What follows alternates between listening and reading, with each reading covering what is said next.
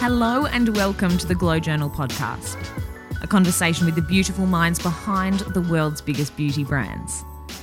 I'm your host, beauty writer Gemma Watts, and in this episode, I'm joined by beauty writer and founder of Call Time on Melanoma, Lisa Patulny. This is our last episode of season one. I will be back on the 15th of January. So I thought I would wrap up the year with what is objectively a really important interview in the hopes that the extra few weeks that this will spend at the top of the episode feed will afford it the time it deserves at the forefront of your minds and hopefully allow Lisa's message to fully sink in.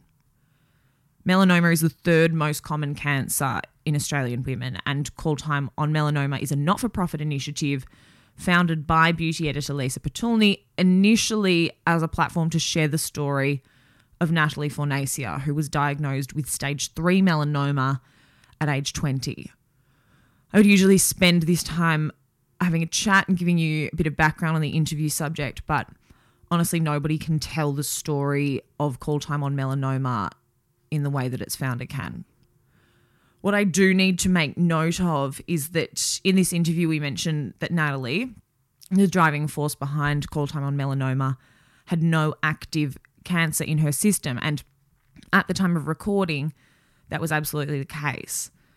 A few weeks ago, melanoma was discovered in Natalie's gut and in her bowel. She's since undergone surgery again, uh, during which both cancerous tumours have been removed, but so begins the very long road of recovery and further treatment. There's not a great deal more that I can say other than fuck cancer, absolutely fuck it. And if you do only listen to one episode in full of this, you know, inherently rather silly podcast this year, please let it be this one. We love Natalie. I love Lisa, and she's become a friend this year. And I'm constantly in awe of the work that she does. So, on behalf of literally everyone, Lisa, thank you.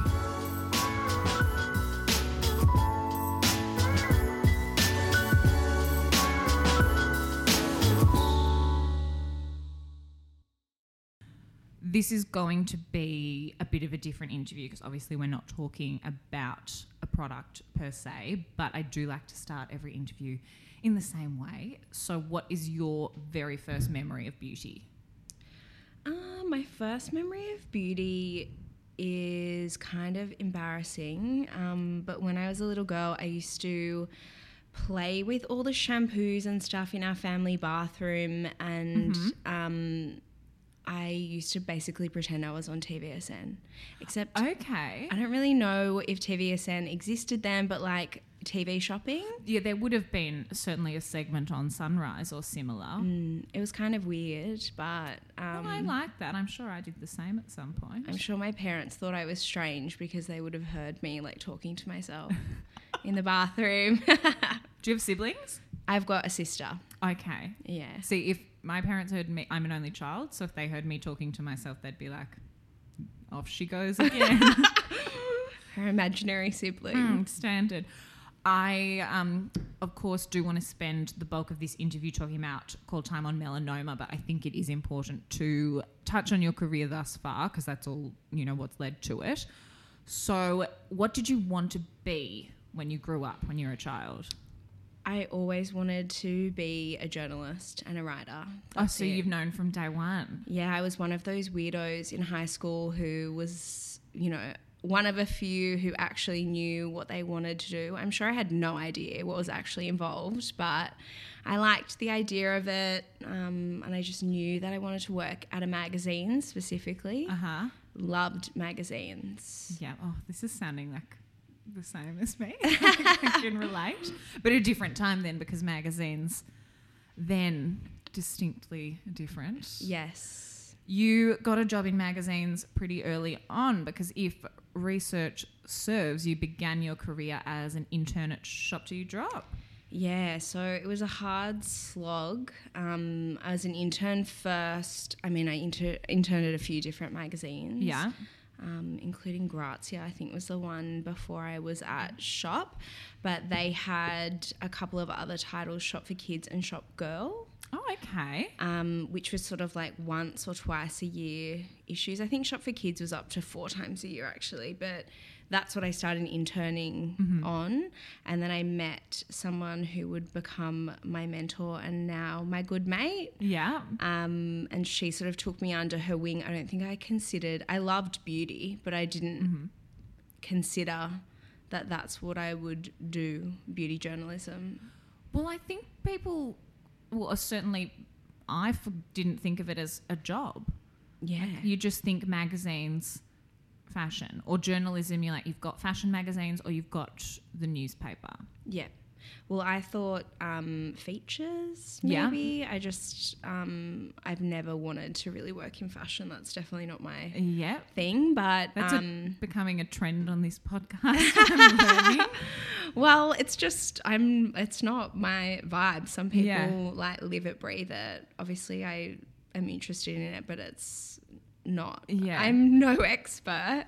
So, um, yeah, I think having met, her name's Amy Starr. yes. um, we just clicked Mm-hmm. on a I don't know like quite an intense level and um, had the same sort of taste at that time. She was doing beauty and lifestyle, so she sort of gave me the first look in at that. And once I saw in, I was sort of like, "Is this actually a job?" yep. people pay you for this this giant room full of beauty products that you get to play with um, obviously that's not the reality of it but it's a nice but it is perk. Yeah, absolutely silver lining. yeah So you then went on to work full time there, correct? yes so i was doing a couple i think i was doing one page from memory as an Mm-hmm. intern and just helping assist basically and then um, i think i hung around for so long i interned for 18 months that i It's a fair stint. Yeah, it was a fair stint. I mean, lots of people, including my parents, bless them, told me that I needed to get a clue and stop working for free. But at that point, that was really the only way in. So Yeah. that's what I did. And then eventually, the editor, Justine Cullen, mm-hmm. basically made up a job for me. Thank you, Justine. Were there any lessons that you learnt then when your career was in its infancy that you find you're still applying to your work now? Maybe don't give up. Yeah. Yeah. even when the odds are stacked against you. Um, I don't know. I think I've always been quite determined. So maybe it just um, proved to me that I was right, like listening to the gut. Yeah. I think that's um, the biggest lesson I've ever learned about business life, anything, is always listen to the gut. Even times when on paper that seems like the wrong decision, it's never steered me wrong. Mm-hmm. Oh, I like that. You were, again, if research serves, you were promoted to beauty editor at Shop in 2013 before going on to work as beauty editor at both Famous and at Byrdie. What was it about beauty that really drew you in from like that first moment of seeing the beauty cupboard? So many things. I mean, obviously, beauty, well, if you're interested in it, it's fun in Yes, and of it is. itself. It's very fun. Um, I loved the science of skincare. I Mm-hmm. found that really fascinating. I think I'm a bit of a science nerd. Yep. So I was super interested in that. And I love fragrance too. So Mm-hmm. Amazing. that was a big thing for me once I sort of um, stepped into that world. Mm-hmm.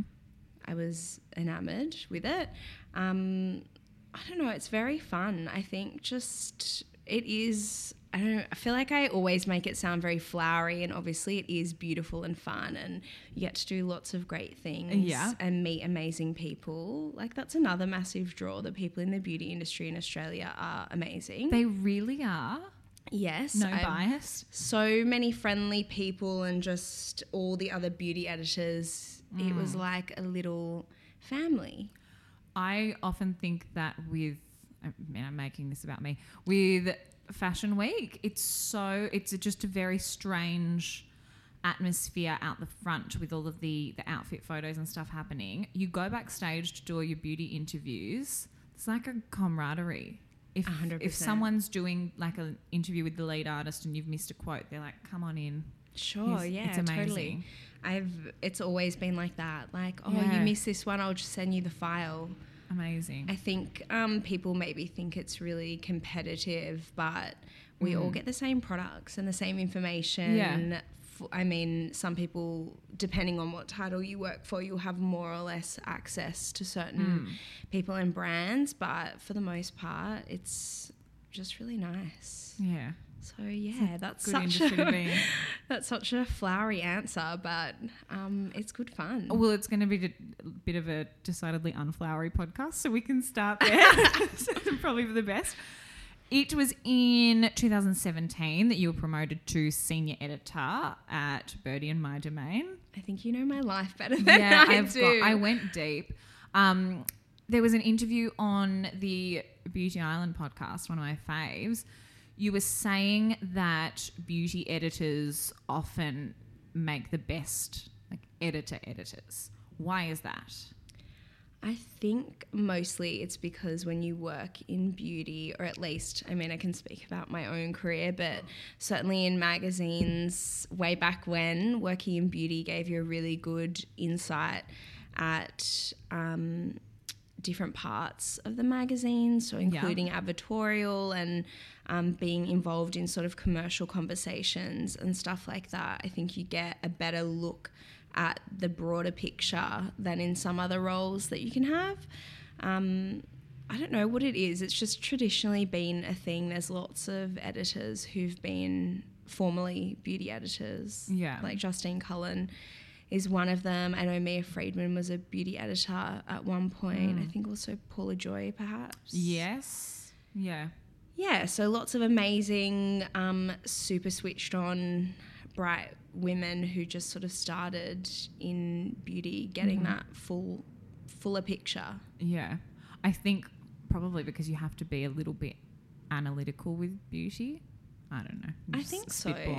I think so, and I think um, such a big part of that role is fostering relationships. Um, it's speaking to the right people, knowing which brands are basically on brand for your title, or these days for your own personal brand. Yeah.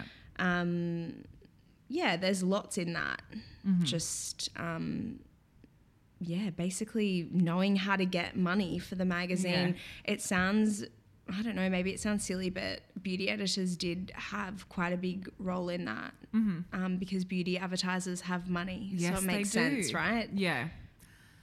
It was while you were in that role as senior editor that you met Natalie. Now you've cited Natalie Fornasier as the inspiration and driving force behind, sorry, Call Time on Melanoma. Yes. She was interning for you.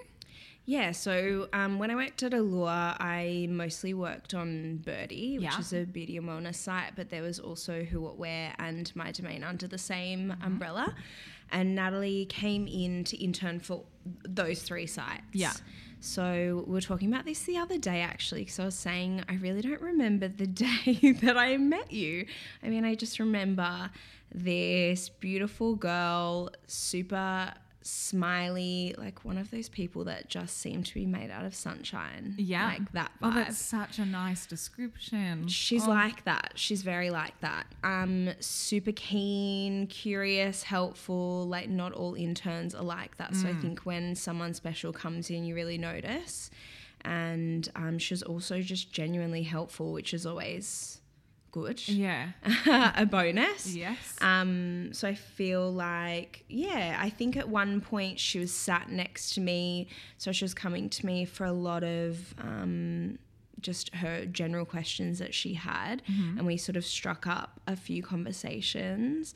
And then it sort of evolved from there. I don't know when, but I remember her telling me that she had been diagnosed with melanoma before. Yeah. Yeah. Let's talk about her story for those that are not fully across it. Yes. So Natalie was diagnosed for the first time with melanoma when she was 20, which is so incredibly young. Unbelievable.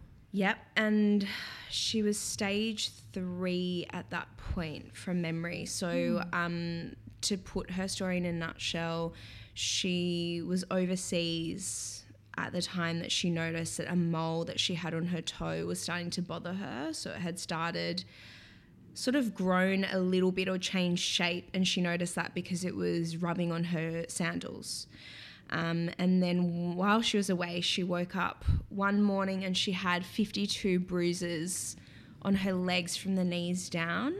So I've seen that photo and it's Oh God. intense.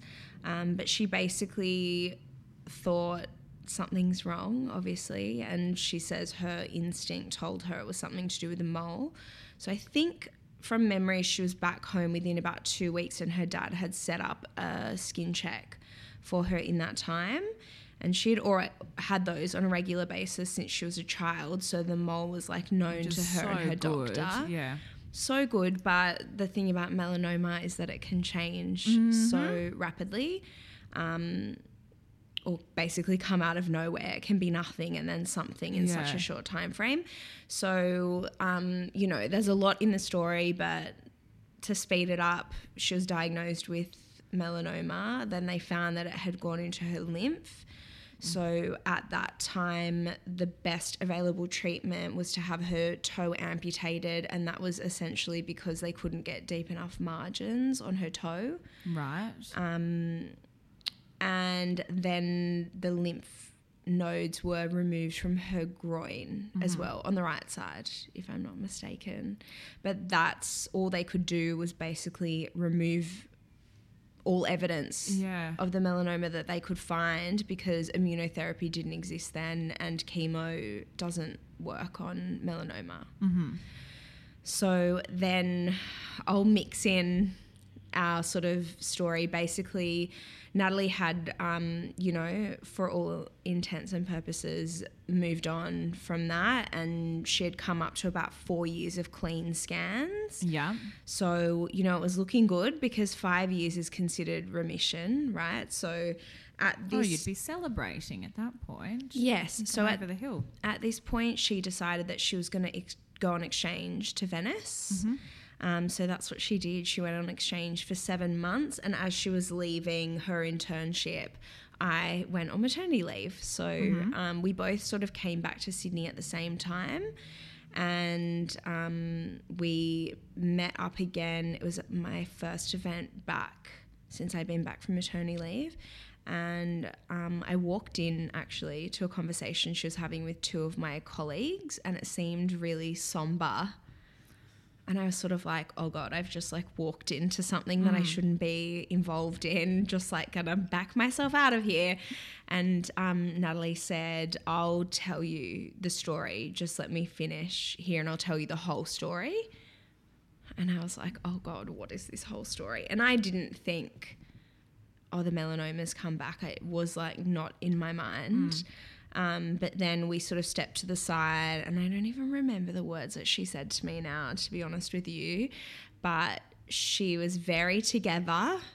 Um, She's amazing. she's very strong like that. So she basically told me that the melanoma, the melanoma had come back and it was in her lungs. So my main memory of that conversation um, is me telling myself, "Don't be this person who starts crying when someone else is telling you something Yeah. awful that they're going through. Like it's not for you to do that. I'm like getting tears in my eyes right now. Um, so she just sort of, I mean, I didn't start crying until I went home. Yeah, because you feel like you have a responsibility to hold it together. If, Yeah. Yeah. I mean, it's just that my heart was breaking Of for her because that's, it's just so unfair that it even happened the first time. That's what it is. It's unfair. Yeah, so she told me the story, and um, basically, I just couldn't get over it. Like, couldn't move past it. I went home, told my husband, and he was like, You are just being too much about this. Like, I couldn't sleep that night. I was just laying there thinking, like, this can't happen. We just can't let this happen. I don't know what to do about it, but I have to do something. So, um, basically, that is, as you say, Natalie was the f- the driving force and the inspiration behind Call Time on Melanoma because it was something that I did for her to start with. Yeah. Yeah. I'm. mm, I mean, for for people that aren't fully across her story, her interview on the Shameless podcast is unbelievable. She's just a pillar of strength. So, I mean, I guess that kind of changed things for you as well. As you said, you couldn't really get past it, and you're like, okay, what what can I do? Mm. And so, call time was, you know, sort of born. Yeah. that?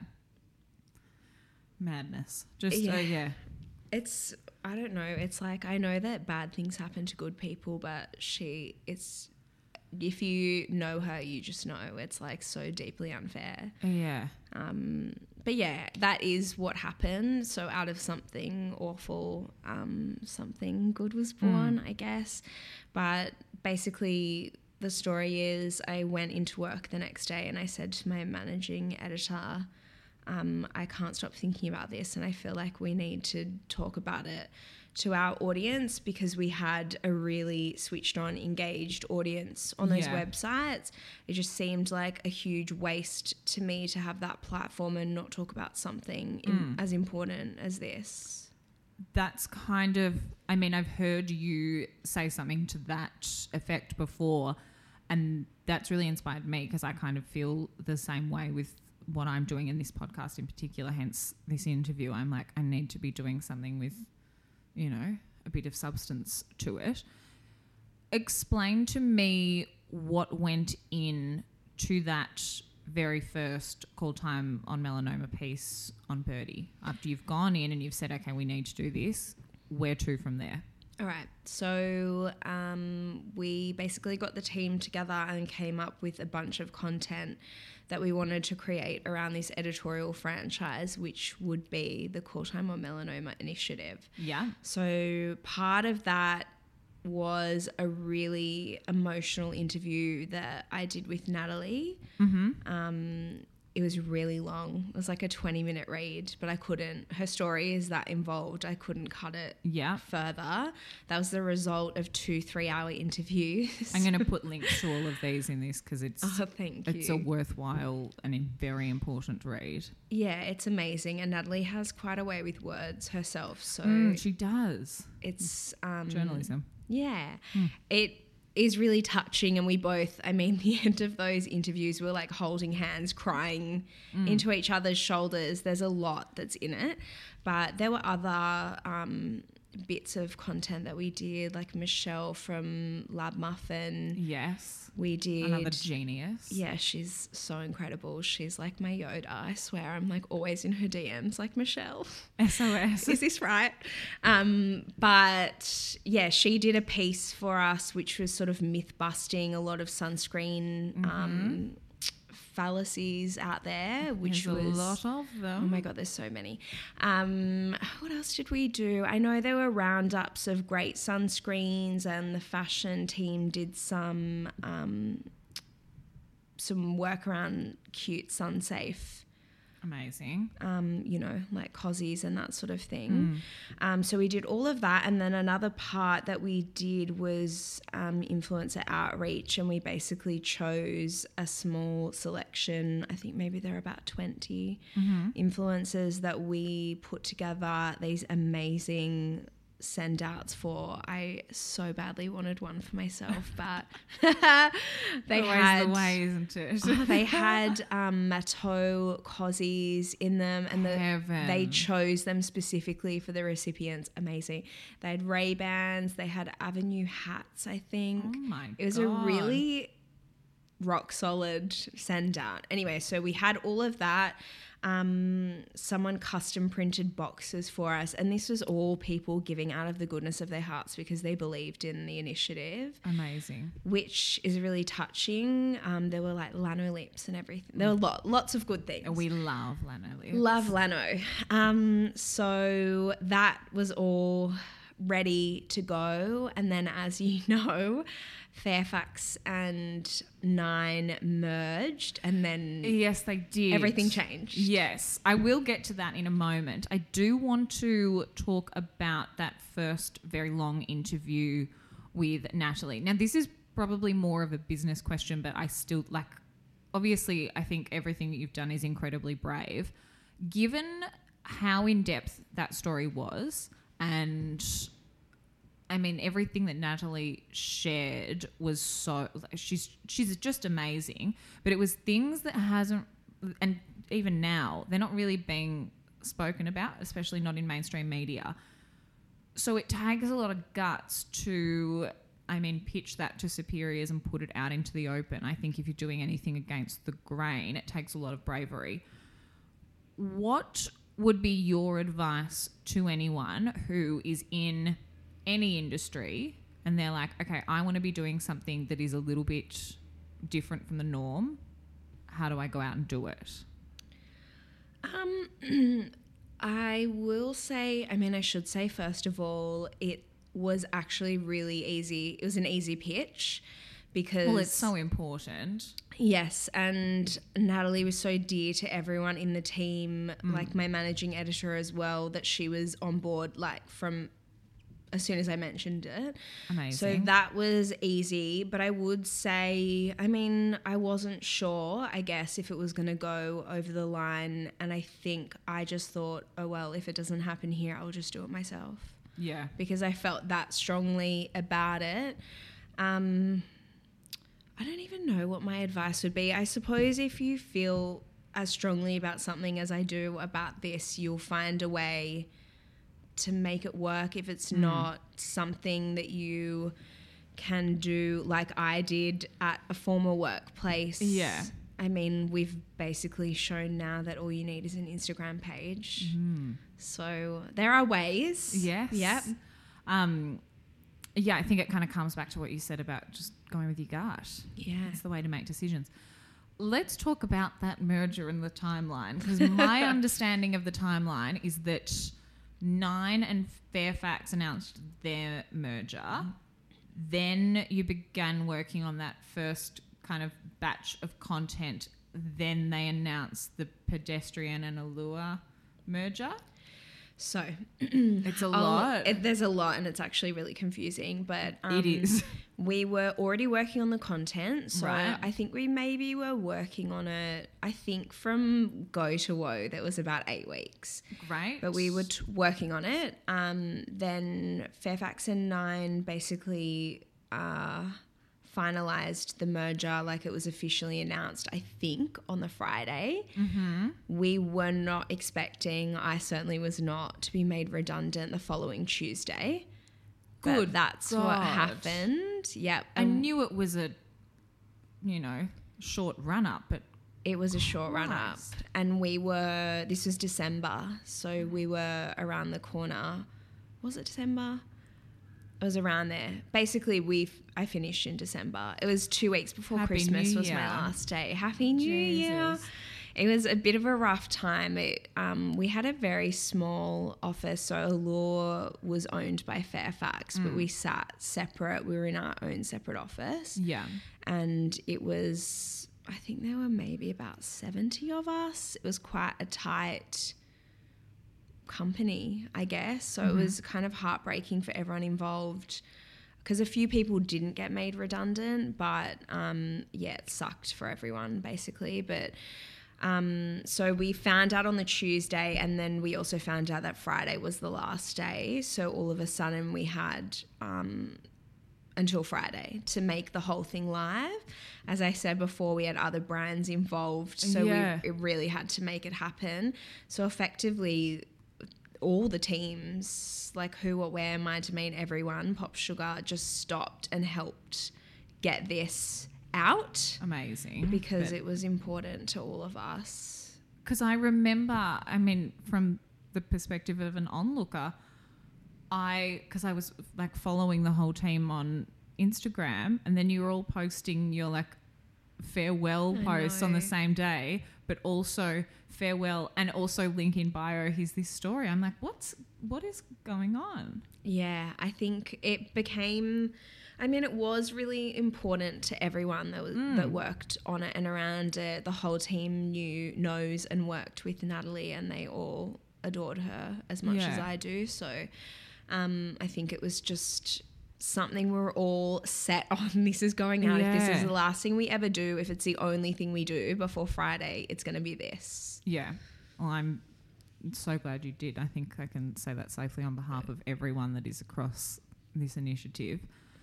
Thank you. Correct me if I'm wrong. I mean, this is kind of trying to put like a positive spin on a shitty situation, but the timing almost feels serendipitous because you launched it. Obviously, it was unbelievably well received. And then it was like, okay, now I can channel time and energy into this. And it became its own thing. What I wanted to ask you about is from the perspective of a beauty editor, obviously, and I know you and Natalie have spoken about this. Speaking very generally, the beauty industry does tend to glamorize the whole tanning thing and sun kissed beach body and so on and so forth. Obviously, we hate that, but is that something that you'd thought about as a beauty editor prior to all this, or did that kind of, you know, did Natalie's situation kind of shine a light on that for you? I think I've always been, I mean, my boss, Amy, who I was talking about before, is a Sunsafe Sally. So, Excellent, my favorite kind of person. yes, we always, all the content, the articles that we wrote were about sunless tanning. Mm. I mean, I remember specifically having to qualify talking about tanning in an article to make sure it was really clear to the reader that we're talking about sunless tanning, not going in the sun. So I think that was drummed into me from then um, and before then, but like really from then with a beauty hat on, I suppose. Um, it is glamorized just not even only in beauty it's like in fashion it's Oh, in the health and wellness space. health and wellness. There are lots of yeah. It's it is really glamorized. Hmm. Um, there's a lot in this question because it's Yeah. it's actually really hard to find the balance because some people think that sunless tanning is still not great because it sort of perpetuates the idea that a tan is desirable, which I mean, okay, maybe it does do that, but it offers a safe alternative. Yeah. And I think there's never going to be a day that we wake up where people go, um, I really love the look of myself with a tan, but nah, I'm just going to walk away from that. Like, you can't divorce people from their own aesthetic. I don't know. Yeah, I think it then becomes an even bigger conversation about beauty in general. Because if we're going, oh, okay, well, sunless tanning perpetuates the idea that a tan is glamorous, then we'd be like, oh, okay, well, red lipstick suggests that we uh, are all meant to have a coloured lip, and then you know, Yeah, there's a lot in it. Like I've said before, and I won't talk too much about this because I don't think I'm the right person to do it. But um, there is something in the whole idea of tanning that feels a bit wrong to me because Sure. it sort of speaks to our privilege as people with fairer skin tones. Yes. Just in the sense of I can tan myself as dark as I want to go, but someone who has dark skin can't yeah, lighten their skin. And there is something uncomfortable in it there, but I think that we should leave that to people of colour to discuss. But it is worth mentioning yeah, there's just it is actually quite like political yeah. when you really get into it it's not just about mm, like i like the look of myself with the tan yeah, you know yeah, you there's something there's like something I'm a- meatier in it I'm a yeah. self tanning addict. Obviously, false tan, but again, there is there's like an there's something. Anyway, where so so that first lot of content's gone out. You've all finished. Yep. Where to from there? well i don't know that there was ever the plan to take it on it's just that the feedback that we received was insane Yeah, and rightly so. the impact that it had really shocked the hell out of me, I have to say, because I mean, working on those websites, we were talking about things that are important all the time. We always, there was like International Women's Day, we were talking about the Me Too, like, um, you know, the same sex marriage vote, all of that. Important, important things. And I mean, I can tell you that that content was the highest performing con- content on Byrdie in five the five years that it was live. Amazing. That really just rocked me a bit. I don't know. I you never know when you launch something. Is it just going to go Yeah. out into silence? I mean, it's really important to me, but are other people Yeah. going to feel the same way about it? You can't really know that. So when people started, you know, feeding back to us how they felt about it, I think I was in tears for two weeks. Was so Really? emotional. Yes, because I had so much stress about particularly the interview with Natalie. Right. I really feared that um, it wouldn't do her justice, that she would not be happy with it, just all of that. sure. Um, so I think, yeah, it was to see she was really happy with it, which obviously was the most important thing, but then to see it get picked up by the shameless legends. Yes. And then Loves of my life. it kept building from there. I mean, it it got picked up in a few different places, but um, I don't know. I still think to this day one of the best things that I saw come out of it was someone in the Shameless group.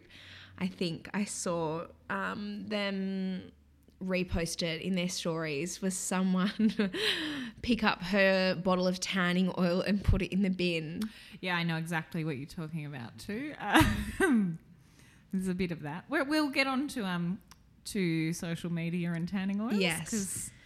yeah, there's a lot to that as Oh, well. So much to cover. We could be here for days, but I yeah. hope so. So one of the, I mean, there's a few kind of goals when you go onto the website now. One such goal is to melanoma myth bust, Mm-hmm. which you also did in that piece with Lab Muffin.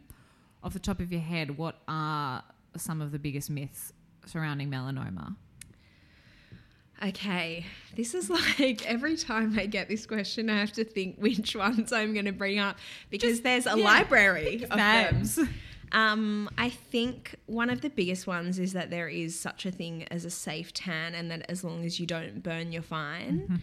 And then what also works into that is this idea of um, getting a base tan and like how that helps your skin protect itself, which it's just like not right. I'm so sorry. I know people want it to be true, Nah, but it's I had not. a dermatologist, Dr. Kara, on the podcast a couple of weeks ago, and she was like, "It's not a thing. it's not a thing. Not a thing." A base tan is equivalent of like SPF four. Yeah, So, I mean, it's just not helping you. no.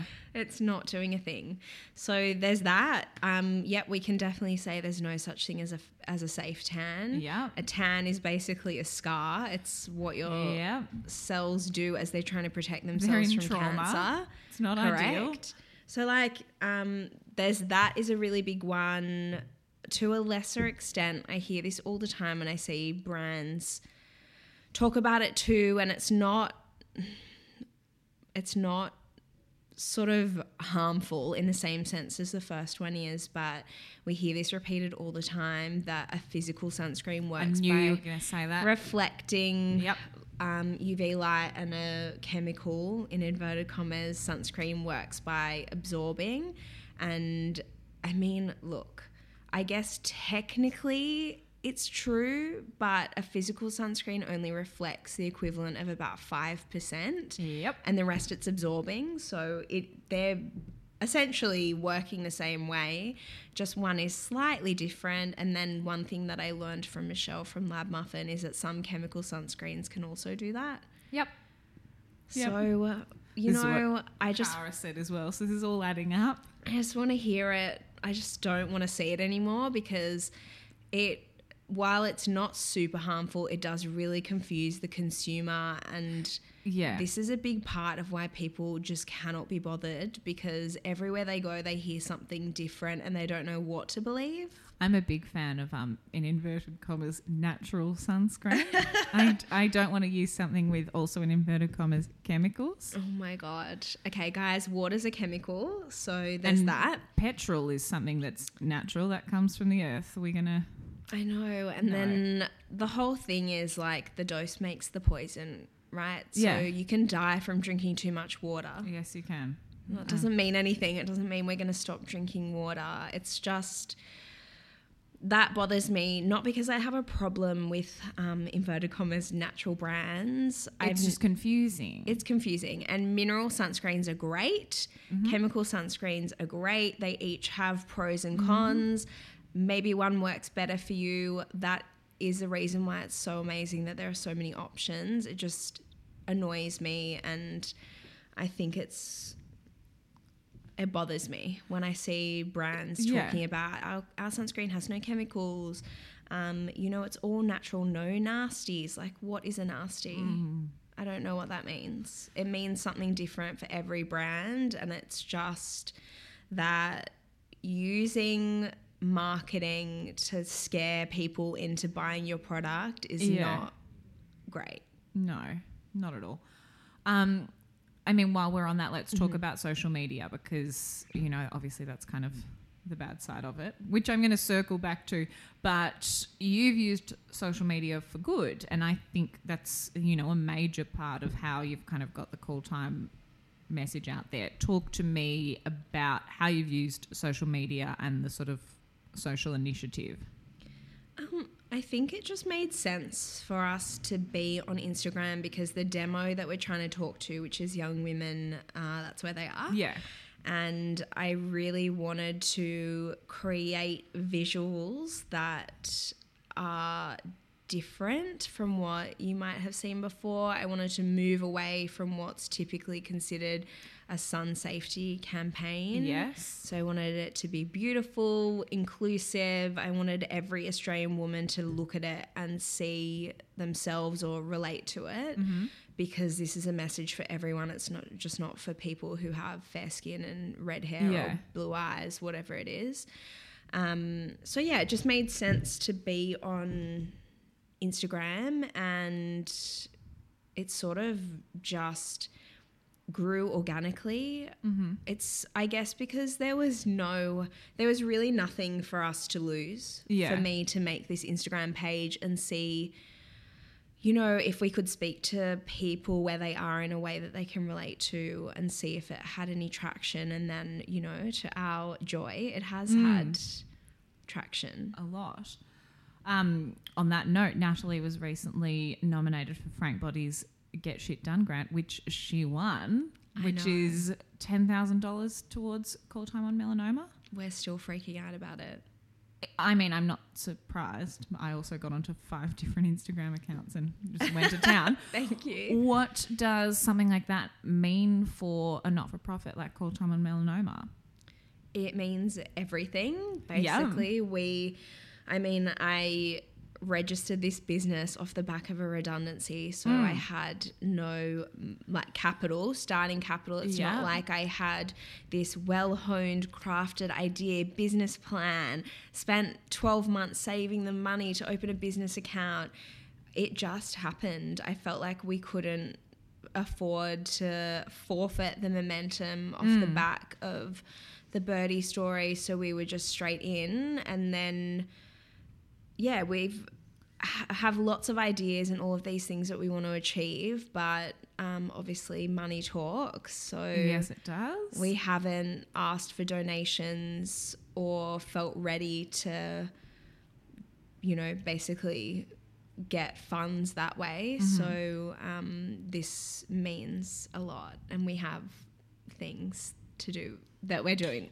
doing with the money that were already in the works and i was sort of coming up to the deadline thinking um, i'm going to have to take Uh-oh. money out of my family's savings for this which okay if that happened that's fine but it does take i mean i don't think my husband was that on board with with it. It was like gonna happen with with or without his support. Sorry. don't take marriage advice from me. Um but yeah that's it's made the world of difference It's amazing. so i still can't believe it um um there was a frank event the other night Yes, pink carpet, shimmer new scrub. products yeah I so- should mention they've advertised on the podcast before. This conversation isn't sponsored by no, Frank. it's not. But they are amazing and their They products are. are. really great. So Yeah, it's amazing that it could come from them too, Yeah. specifically. feels like a nice sort of fit. So that's the good side of social media. That's some of the good that can come out of it. But then on, I guess, the other side of that coin, you do have influencer culture, which is a generalization. Not all influencers are doing the same thing, but yeah, I guess let's talk about it. Why do we think tanning is still being pushed as this like sexy thing to do? Oh, these are such big questions to unpack. But um, I, I, think love a loaded question. let's unpack. I think um, a big part of it is the misinformation. So I think, you know, people do genuinely believe that seeing someone have a bit of color is healthy. Like I grew up hearing that myself. So it's not, you know, out of the realm to think that that has a big part of it. Um, I think as well, look, a lot of influencers like tend to be around the same sort of age, right? And this is the demo that we're speaking to effectively. The demo that we've chosen is 15 to 39, and that's because, um, as you probably know, melanoma is the number one cancer for young people in this country, and that is the age group. Yeah. So most influencers would probably fit into that age group. And I think when you're young, you just don't think that anything can touch you. No, so invincible. when you hear these things about, you know, skin cancer, it's really easy to just think, oh, this is that's something that happens to old people, not yeah. me. Like that's not going to happen to No, me. I'll be fine. Um, and melanoma specifically, I mean, before we started on this journey, I have worked in beauty for over a decade and I didn't know that that's the number one cancer in young people. Obviously, most young people don't get cancer, but for that to be Yeah. the number one cancer, it still says a lot. Um, so, yep, I think there's just people don't know, people don't really think it's ever going to touch them. And then that just sort of ha- creates the perfect environment combined with this social ideal of beauty, mm. Australian beauty, like very outdoorsy, athletic. You get a tan from being outside in the sun, being on the beach. It's like very part of our lifestyle and culture. It's just like this perfect storm. And then we have mm. this horrific ozone and very brutal sun. Yeah. So it's like just a very bad thing not to be happening here. um, but yeah, there, are, as you say, there are lots of influencers who like openly promote tanning. I think a lot of them do really genuinely believe that it's healthy. Oh, a bit of vitamin D. Vitamin D, Oh. as long as you've got your sunscreen on, you're fine. Obviously, that's not true. No. I mean, you can out bake the sunscreen. Yeah. Right? That's how you're getting the tan effectively. Mm-hmm. Um, so yeah, there's a lot. Yeah. There's a lot. Do you think people are getting better? And I mean, better isn't the right word. More knowledgeable, or I think we've seen from the work that we've done people who genuinely don't know who discover oh like what I thought was wrong. I thought Yeah. that I was just being healthy, getting vitamin D. I thought as long as I have sunscreen on with my tanning oil that that's safe. All of those things and once they find out that it's not really, they tend to do a backflip Yeah. like that woman who threw her tanning oil in the bin, which like is the greatest thing I've probably ever Yeah. seen to this day. Um, but there are definitely people who aren't on board with the message, and that's fine. I mean, your body is yours to do with as you wish. mm-hmm. It's like when I see people who are smoking, and I'm like, has no one told you? Don't you know? yeah, Did you not get the memo? yeah, that I. but like that's well. my yeah, you know i'm i think probably health conscious at least in that way Mm. it, i wouldn't do it and i don't do it but it's people can do what they want with their body yeah. You mentioned sunscreen and tanning oil as two different products, but what we're seeing more and more is tanning oils that have SPF in them. Yep. That's not a thing. How are brands getting away with this? they get away with it. So i get i guess first we should say no it's not a thing. You can't it just doesn't work right? You can't like combine something that's protecting your skin from the sun with something that's actively drawing Two entirely contradictory things. the sun to your skin. So, um, no, please don't use them. just don't. I mean, don't. It's just get your tan out of a bottle. They really, it bothers me because, again, it's like confusing the consumer because some of them say things like protect and tan, which, you know, when you buy a product, obviously there's some level of believing what's written on the bottle. Yeah. So if it says SPF 30 or whatever it is, you're going to think this is probably better for me than lying out in the sun with nothing.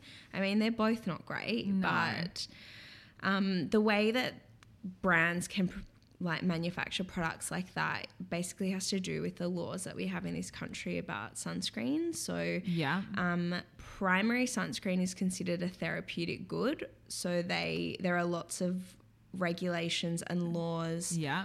around how they're manufactured. It's uh, surprisingly strict to the level of um, how big a font can be, words that can be on the packaging, all of that sort of thing. Whereas something like a foundation with a sunscreen or a like a tanning oil with a sunscreen in it is a secondary Yeah. product. So it's sort of like a loophole that they can get through because it's basically classed as a cosmetic. Yeah.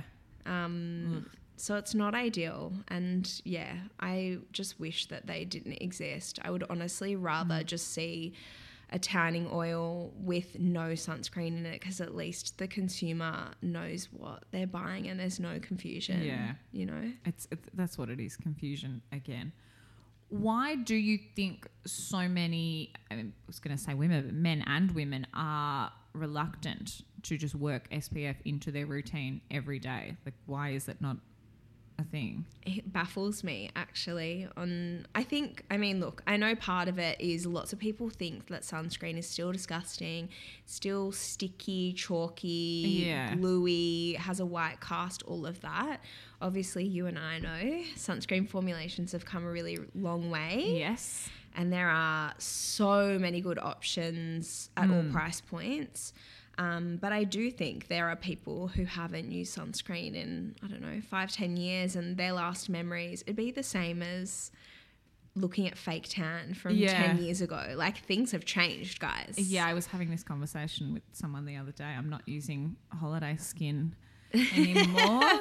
I just think of those like orange fizzy tans that Oh, everyone yep. had. yep. I mean, things have come a long way, and sunscreen's exactly the same. You Mm. don't have to have a gross product. There are really elegant formulas that are super easy. Yeah. Um, there's a lot in this too. I think Mm. people are afraid of sunscreen. They read things that are not factual and they don't have the facts. Yeah. There's a lot of scaremongering going on out there. There are lots of people pushing different agendas for XYZ Hmm. reasons. Um, so, you know, that FDA study came out, was it this year? I think so. I think Um, so. That basically said, well, it didn't say, I mean, it did say this, but we already knew this information that some sunscreen filters can show up in your blood, which really doesn't mean anything in and of itself, No. but um, it got picked up by a lot of media outlets and really, um, Classic. yep, misreported Yeah. basically a lot. You pop something out of context and it takes on a life of its own. Yeah, and we see things like that all the time. I mean, there'll be, say, an influencer will post a story where they say, you know, um, I don't use sunscreen on my children because of this, this, and this. And then people will send it to us, like really frightened that they're doing the wrong thing and need to be set straight. That's, I think, maybe because I see that side of how it can affect people, this Yeah. misinformation, and really terrify them and make them feel like they've done the wrong thing. Um, that's probably why I'm so, I get so pissed off when I see it. Yeah, I get that. Um, I, again, like obviously not to make this about me, but I think it's an important conversation. I've been asked to promote, you know, tanning oils, and there are certain brands that I'm like, no, I'm obviously not going to work with you for, you know, reasons that we've covered. That's, I mean, that's like the least that I could be doing. And I'm always thinking, okay, there's definitely more that I could be doing and there's more to be done. What do you think that those of us in the beauty industry could be doing differently?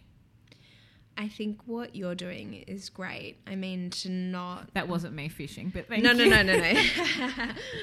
it's kind of a hard one because, like, do I want to sit here and say that no one should ever promote those products? Like, probably not. Have I mm. never in my career written about some of these brands? Like, I'm sure. I'm sure that I have.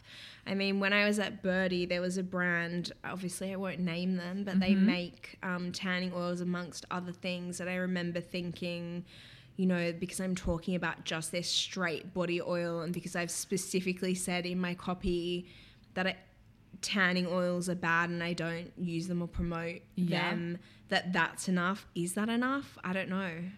Yeah, there's again, that's a loaded question. there's a lot to it. There's a lot, a lot to it. I think, you know, I think about this a lot. And is it about just showing the sun safety? I think a big part, like a big thing that we see on social media now, is influencers at the beach or wherever they are, some glamorous location where they're quite tanned and they're in a bikini in the sun. We all know that image. It's beautiful yeah. but is it about showing what is behind that? Like people have said to me before, "Oh, I take a photo in my bikini, but I'm like over here really with a hat and Yeah. sun shirt on." And I'm like, "Okay, well then why isn't the photo of that?" Yeah. Because you know that people don't get out of the image that that's you're wearing the other thing. They don't know Yeah. that. Um, they don't know that you have 50 plus on. They don't know that that's a spray tan. So I do think that the onus is on us somewhat to show that stuff. yeah. Um, and that's where brands come in that make great hats, make really chic swimwear, all of that stuff. But yeah, I do think there is so, somewhat of an onus on influencers to show that stuff and maybe also not to post lols about sunburn Yeah. No. No, no. it's not It's not funny. funny.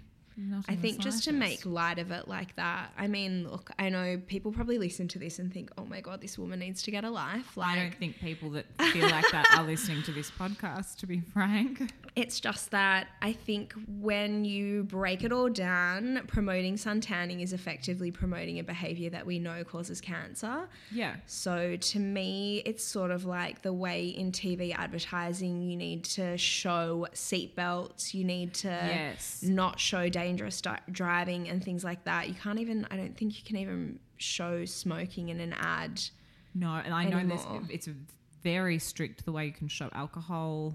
Yeah. all of these things. So yeah, there are all these rules and regulations, and I know social media is its own separate entity, but I do think that we should be a bit cognizant of that mm. and how what we show, what that message is that's being sort of posted out to your thousands, millions of influencers, some of whom are like 15 year old girls yeah, who probably don't know enough at this point to determine what's actually behind that photo. yeah. They see a girl with a tan on a beach and go, "That's what I'm doing with my summer." Absolutely. Hmm.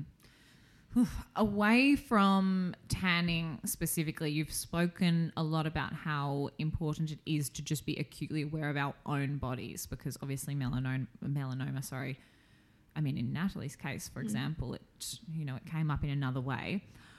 I would love to talk more about this. How can we ensure that we are in tune with our bodies, and what should we be doing if something feels a bit off? That tip is actually one from Natalie. There you go. Yeah, yeah. She's very um, passionate about that, I suppose, because as you pointed out, her melanoma wasn't actually caused by too much exposure to the sun. Um, and you know, you would have heard from us telling her story before how quickly it went from Yeah. nothing to something. So I think, you know, we've talked about gut feeling and all that sort of Mm-hmm. thing. Obviously, that's not something that's going to happen all the time. But if you do have something, and I'm not just talking about skin cancer, I mean anything. Yeah. If you have a floater in your eye, if you wake up with bruises like Natalie did, if you just don't feel right, sick in the tummy, whatever, like suddenly have headaches, all of these things are so easy to brush off and just mm. sort of think, you know, I'm tired, I'm busy, la la la la la, all of those things. But I think I've learned that that sort of attitude like really serves no one. You're never really going to walk into a doctor's office and have them like laugh you out of there. No. So I mean, one would hope not. well, if, if, they you do, they're going to the wrong doctor. if you do, please find a new um, yeah, yeah. health professional to Not see. ideal. But um, yeah, I think just if something doesn't feel right, you've got to go and get it checked. And I think since I became a parent, you sort of see the difference between how you treat yourself and how you look after your child. Anything happens with my son, and I'm like, we need this checked this week. With me, I'm like, oh, next month, I've got a window here, like, can squeeze it in there. I'm as guilty as anyone, but um, yeah, if there's one thing I've learned, especially from the stories now that have come out of call time, people who've gone to get a skin check who've never had one, like purely because of the Instagram, who found a mole that wasn't even bothering them. It was just something that's now been found on their body that turns out to have been a melanoma. Yeah. Like that's frightens me when I think about what could have happened if that just went unnoticed. Mhm. Go and get your skin checked. Um, probably worth mentioning. How's Natalie now? She's well. Good. Yeah. She's um she did a post a while back now where the doctors had told her that there's no active cancer in her system, That's so amazing. which I think is as good a news that Yeah. you can get. Um, she's still doing immunotherapy, so I think she's got probably about 12 months left Wow. of that. It's hard on her. Like, I mean, I don't want to tell her story for her, but Yeah. There's a lot even when she posts something like that there's a lot that goes on or that she's dealt with Mm. behind the scenes that people don't know about which you know that's her Mm. having some privacy for herself but yeah i do often think because she holds herself so well and she's so strong and positive so much of the time that people just don't see like what she has had to go through and it's Yeah. a lot but yes, she is well. She's working. We're working on our projects together. Yeah. Oh, I'm happy to hear that she's Yeah. well. You still work in beauty today and obviously spent years as a beauty editor. Over the span of your career thus far, what are some of the biggest changes you've seen within the beauty industry? Probably the biggest one is that um, there are a lot less magazines now than there were when I Yeah. started.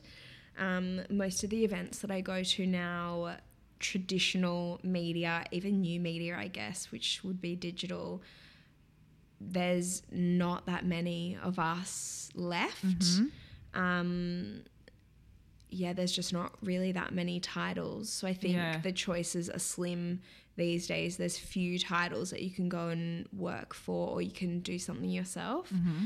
Um, so there are a lot more. I hate calling people influencers because for the most part, there's so much more than that. I agree with that, but also like, I mean, for me personally, if I'm being called an influencer, it's like great. My job is to you know affect people's purchasing decisions. So if I'm influencing them, job done. Yeah, it's amazing. I don't think it's offensive, but No. some people certainly are like, I don't think it's offensive. it. Maybe just a bit reductive. yeah, sure. because there are lots of Mm. people that have, you know, there's so much going on, um, and there's such a spectrum, I Yeah. guess. Um, but yes, there are lots more influences Mm-hmm. in this space than there ever were before, and I actually think that it's amazing how that has diversified like perceptions of beauty in this country. Yeah. I hate the word diversity. I'm just going to say that now. But um, I think it's just basically broken the mold because what was coming out of magazines for the most part was pretty similar. Yep. Um, you know, even if I think about like choosing models for shoots and stuff when I worked in magazines, there's this perception of like a beauty face. Right. So some models will have a beauty face and some won't. That doesn't mean they're not attractive, like not at all. It's just a very specific look. Yeah. And so I think if we look at now what's happened. There are a lot more people who are using their own face, like amazing makeup artists. Yeah. I think that's all great. Like Mm-hmm. I want to see that. I want to see more, more. I don't Yeah. want to see the same. That's maybe it's because I I did it for whatever ten years, whatever it was, but I'm over it. I want to see new, exciting. And what changes do you think we can expect to see over the next couple of years? I don't even know if I'm the right person to answer that. Um, I really don't know. I mean, I hope that we just keep moving in a positive direction. Um, I want to see more real and less Photoshop to oblivion, Yeah. you know. And like, there's a place for everything, but I don't Sure. know. Is it maybe it's because I'm like in my 30s now? I just want to see. I look at all the women that I know around me, and they're all so beautiful, each in their own unique ways. And I think when I look at someone, that's what I see Hmm. About them is their most beautiful features, whatever it is. Yeah. And I think, why can't we have more of that? I mean, obviously, models are genetically blessed, gorgeous humans. Yeah.